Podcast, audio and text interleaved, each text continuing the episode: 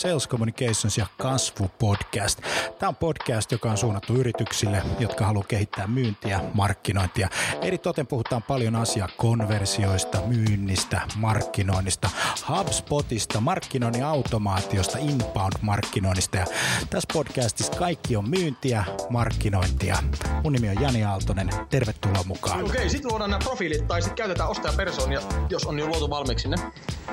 Eli pointti on se, että millaisia ostajia teillä on. Eli niin kuin loppujen lopuksi niin kuin siitä hyötyy paljon enemmän koko Suomi ja koko maailma kuin semmoisesta suljetusysteemistä, jossa vaan toivotaan, että kaikkien firmojen brändit siihen, että sä hyvinä. tavallaan, eli, eli, eli sä koet, että se sisältö, minkä sä jaat, niin ensinnäkin sä niin kun, tietenkin uskot siihen ja se, se niin kun, äh, on sun arvomaailmassa. tehdään pääsääntöisesti sitä valintaprosessia jo ennen kuin me kohdataan ketään yrityksen myyjää. televisio taas niin kun on pystynyt luomaan niin kun digitaalisiakin ulottuvuuksia ja mihin, mihin sitten kaiken niin kuin verotuksenkin mm. pitää sillä tavalla osua, eikä, eikä niinkään tulisi koskea siihen yritykseen, että se on vain niin yksi järjestäytymistapa. Ei se tarvitse mitään Richard Bransonia, että jokainen ihminen voi olla oman elämänsä Branson. Kaikki liittyy ihmisten käyttäytymisen muutokseen, joka vie aina pidempään kuin me ollaan alun perin ajateltu.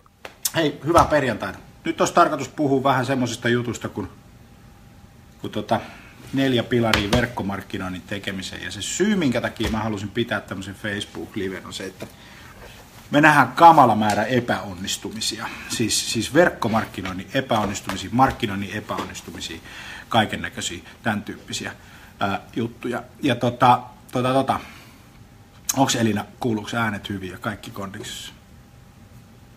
Se toimii. Hieno.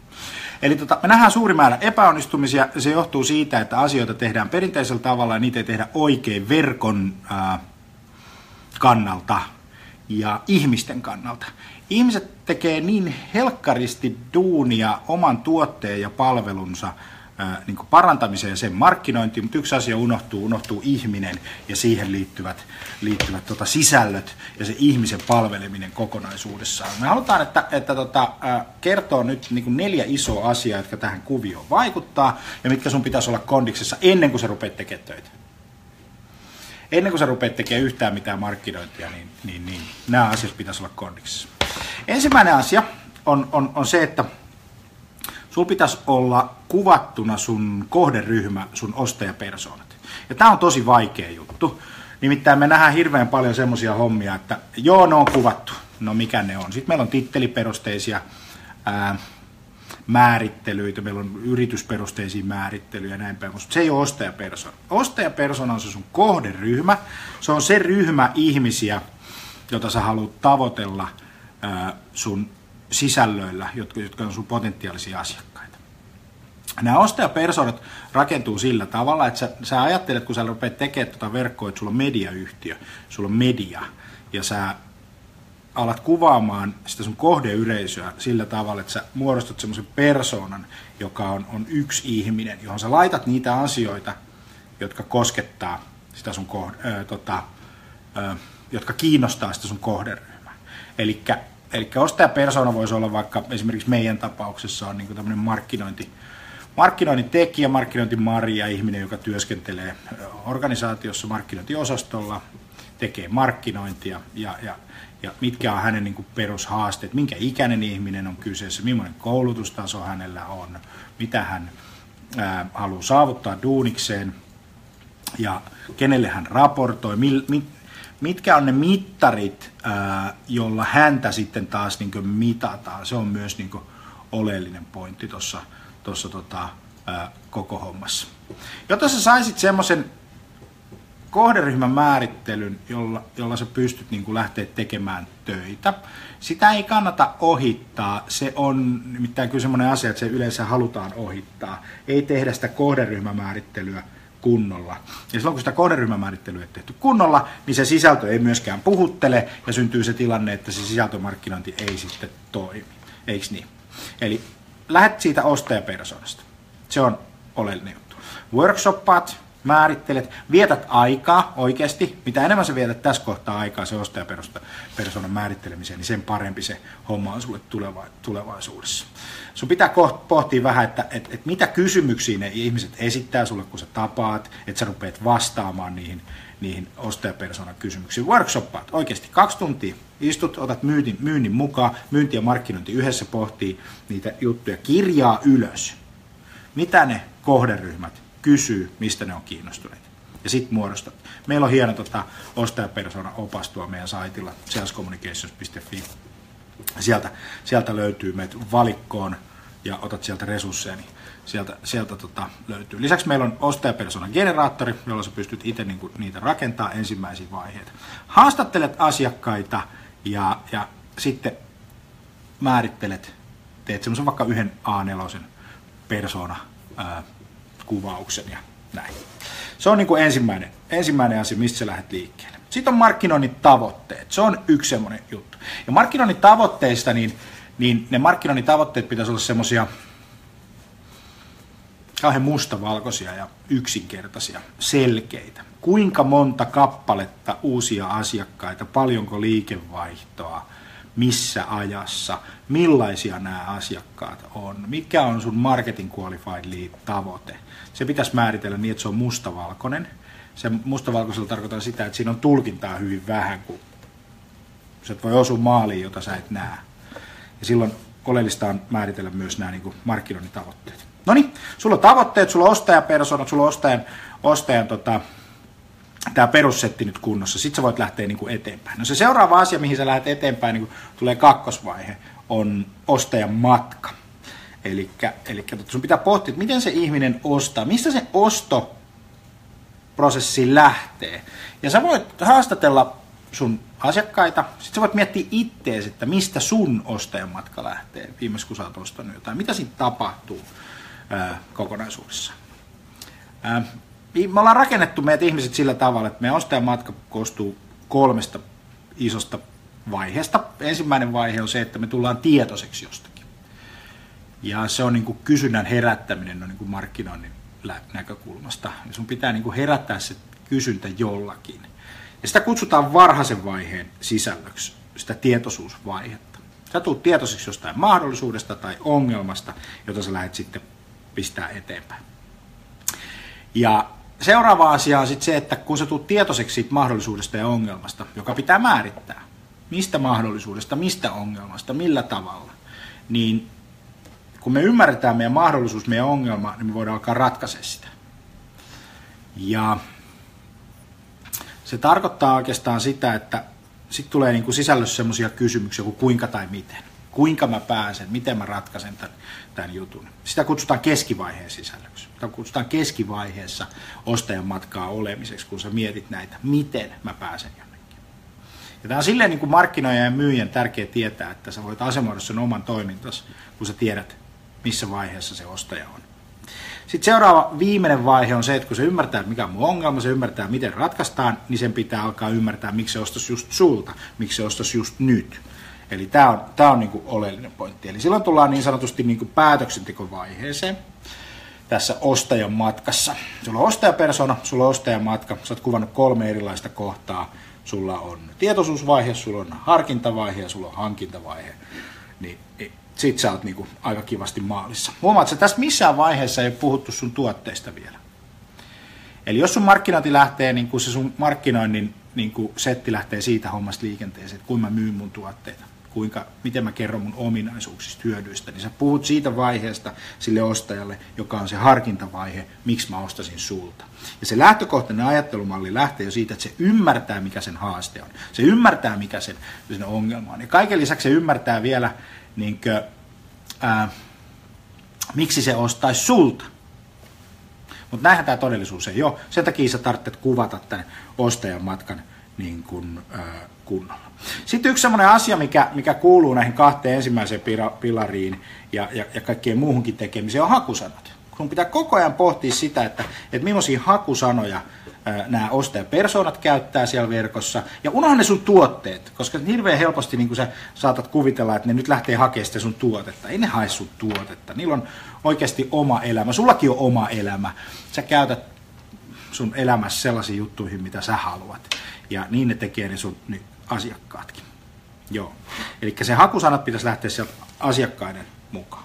No niin, sitten sen jälkeen kun sulla on hakusanoja, sulla on ostajamatkaa, ostajapersonaa määriteltynä, niin, niin se aletaan pikkuhiljaa mennä niin kuin kohti niitä sisältöjä. Että millaisia sisältöjä me ruvetaan sitten tuottaa? Millaisia sisältöjä sä tuotat? Millaisia sisältöjä, millaisia otsikoita sä annat sun sisällöntuotantotiimille tehtäväksi äh, siellä sun omassa organisaatiossa, tai sitten äh, sä oot ostanut niitä sitä sisällöntuotannon resursseja. Ja oleellinen asia, ennen kuin sä lähdet siihen sisällöntuotantomyllyyn, on kirjata näiden ostajapersoonien esittämät kysymykset jokaisessa ostajan vaiheessa. Eikö niin? Mitä ne ihmiset kysyy silloin, kun ne, ne on, alkaa tiedostaa, tunnistaa jotain mahdollisuutta ja ongelmaa? Mitä ne kysyy silloin, kun ne ö, tota, pohtii sitä, että miten tämä ongelma ratkaistaan? Ja mitä tietoja ne kysyy silloin, kun ne miettii, että ostaisinko mä sulta juuri tämän palvelun? Kirjaat niitä kysymyksiä. Ja nyt sen takia on hirveän tärkeää, että myynti on tässä hommassa mukana, koska myyntihan kuulee ne kysymykset koko ajan. Niin hyvä semmoinen tippi ja vinkki on se, että kirjaat ylös jokaisen asiakkaan esittämän kysymyksen. Ihan kynälle ja paperille, se on loistava käyttöriittö.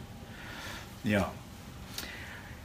Ja sitten sä tuot ne sisällöt sitten niin matriisiin. Sulla on ostajapersonat, sulla on ostajamatka ja sen jälkeen sulla on siellä ne, ne erilaiset sisällöt. Eli se on se pilari kolme. Sulla on ostajapersona, ostajamatka ja sitten sulla on sisällöt.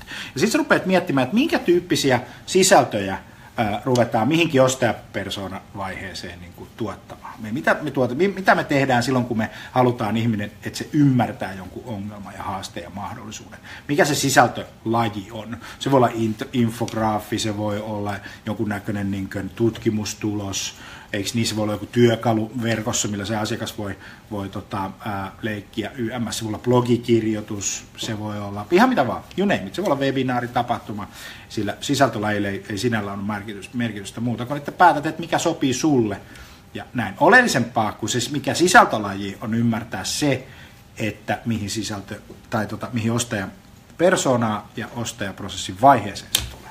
Tämä on niin oleellinen juttu. No niin, Eli sitten sä mietit niitä sisältöjä ja, ja teet semmoisen listan. Verkossa on loistava määrä erilaisia niin kuin, niin kuin sisältöjä. Yli, ylipäätään ne voi olla, niin kuin äsken tuossa just sanoin, niin kuin blogeja, interaktiivista sisältöä, infograafeja, valokuvia, videoita, ää, you name it. Yes. Hyvä. Se on niin kuin se kolmas pilari. Eli sulla on nyt olemassa ostajapersonat, ostajan matka ja sitten sulla on sisällöt. Ja sitten se viimeinen vaihe, kun, kun tota, sä oot niitä sisältöjä tehnyt. Muista muuten resurssoida se sisällöntuotanto. Yksi semmoinen suuri ongelma, minkä takia yritykset ei tee sisältöjä, niin saa niitä ulos, on se, että, että ajatellaan, että se sisällön tuotanto on jotenkin helppoa yksinkertaista. Ja, ja, ja tota, se tuodaan yleensä ihmisille sen nykyisen työn päälle. Eli jos sulla on niin se kahdeksan tunnin duunipäivä täynnä jo, ja yksi, kaksi pitäisi kirjoittaa kolme blogia viikossa, niin sulla ei ole aikaa tehdä sitä tai joku muu kärsii. Eli se sisällöntuotannon resurssointi on, on, on, on tärkeä, mutta sen saatat huomioon siinä sisällön suunnitelmassa, että millaisia resursseja sä voit tehdä. tehdä tota. Me nähdään, että yksi semmoinen suuri keskeinen epäonnistuminen on se, että kun yritykset sanoo, että me tehdään nämä itse, mutta niille ei sitten kuitenkaan ole sitä aikaa eikä välttämättä aina osaamistakaan niiden hakusanojen ja sen sisällön niin oikeannäköisen rakentamiseen. Että niin kuin think that, niin kuin mieti sitä oikeasti. No niin, meillä on ne sisällöt tehty, meillä on ostajapersoon, meillä on ostajan matka ja meillä on sisältö, sisältö ja meillä on sisältösuunnitelma. Sen jälkeen tulee sitten se viimeinen vaihe, on se sisältöjen jakelu. Siinä on semmoinen juttu, että jokainen sisältö tarvitsee mainontaa. Every content needs promotion. Ja nyt pitäisi miettiä, että miten sä jakelet sen sisällön. Sä oot kirjoittanut sen blogikirjoituksen, sulla on se e-kirja, sulla on se webinaari tulossa. Ja, ja, ja nyt se, kun sä oot ottanut huomioon ne hakusanat, niin sä saat sen kiinni sen luontaisen liikenteen sieltä, sieltä tota, verkosta niillä hakusanoilla. Kun sulla on olemassa varhaisen vaiheen sisältöä, niin kyllä se nappaa sieltä Googlesta kiinni, kun se löytyy silloin, kun asiakas esittää sen kysymyksen. Hyvä ajatus on se, että asiakas kysyy ja sä vastaat, ja tästä kombinaatiosta muodostuu se sun, sun onnistuminen sitten. Mutta sitten niihin jakeluun liittyy semmoisia asioita, että sä voit aina lähettää sähköpostia, mikä on hyvin yleinen niin kun tapa tehdä se juttu. Sä lähetät sille sun nykyiselle kohderyhmälle, mutta sitten mun kysymys on oikeastaan silloin siitä, että kuinka paljon uusia asiakkaita sä saat. Sulla on se kohderyhmä jo. Ne tietää ja tuntee. Mutta hei, laita sähköposti niille ihmisille, jotka on tilannut, jotka haluaa. Älä spämmää. Se ei ole mitenkään niin kuin missään valtakunnan jutussa niin kuin merkityksellistä. No sitten on sosiaalinen media. Se on yksi tärkeä kanava. Sosiaalisen median peitto. Ja ei pelkästään se yrityspeitto, vaan oikeasti se ihmisten peitto. Ketä ne ihmiset tavoittaa, ketä sun organisaatiossa on. Liian moni lähtee siitä, että hei, laitetaan meidän yritys korporaatiosaiteille. Mutta kun nämä Facebookit ja LinkedInit ja Twitterit on rakennettu sillä tavalla, että ne haluaa yrityksiltä mainosrahaa. Ja sitten ne haluaa nostaa ihmisten tekemän sisällön ylös. Eli mitä enemmän ne sun ihmiset siellä oikeasti jakaa sitä sun sisältöä, puhuu siitä sisällöstä, siitä oman yrityksen sisällöstä, sen arvokkaampaa se on. Jos sun ihmiset ei tällä hetkellä jaa sitä, niin sit sun pitää katsoa peiliä ja miettiä, että miksi se on näin. Mut, mut, mutta tota, siihen, siihen tota löytyy tietysti niinku ratkaisuja. Ihmiset jakaa, jos ne on motivoituneita. Ihmiset jakaa, jos se on merkityksellistä se sisältö. Eli koita, koita fokusoida siihen. Sitten sä voit aina ostaa mainontaa. Se on ihan hyvä asia. Sä voit ostaa Facebook, LinkedIn, Twitter puolelta mainontaa. Google on ehkä vähän pilalla tällä hetkellä. Se on ylihinnoiteltu media, jonka tavoittavuus on ihan ok, mutta se ei vastaa välttämättä aina sitä rahasummaa, mitä sinne laitetaan, jolloin silloin esimerkiksi niin kuin Facebook on loistava, loistava. Saattaa jossain tapauksessa olla 8-9 kertaa halvempi ja tehokkaampi vielä kuin, kuin Google. Twitteri on loistava, loistava kanava. Perinteisistä medioista, niin mä suosittelisin niin kuin harkitsemaan sitä, että minkä takia. En nimittäin itse usko, talot, talot olisi enää mitenkään ää, niin kuin merkityksellisiä sen sisällön jakelussa oikeasti, ää, koska ihmiset ei välttämättä enää ole siellä, vaan, vaan sosiaalinen media on se paikka, missä me vietetään eniten aikaa, jolloin, jolloin sitten sen, sen käyttäminen on niin kuin tosi tärkeää. Mutta tuo sisällön jakelu on sitten pohdinnan paikka kanssa. Eli sulla on neljä asiaa. Sulla on ostajapersonat, sulla on ostajamatkan määrittely, sulla on sisältöjen rakentaminen ja sitten sulla on sisältön jakelun tota, pohtiminen. Ja kun nämä neljä asiaa on kunnossa, niin sitten sä voit aloittaa sun markkinoinnin. Sitten sä voit mennä sinne tuotantoon ja näin. Nyt jos sä säästät siellä ostajapersona, mikä on yleinen säästökohde, niin, niin mikään näistä sun seuraavista stepeistä ei merkitse sille ihmiselle yhtään mitään. Tämä on tärkeä olenne muista. Hauskaa perjantaita. Kiva nähdä.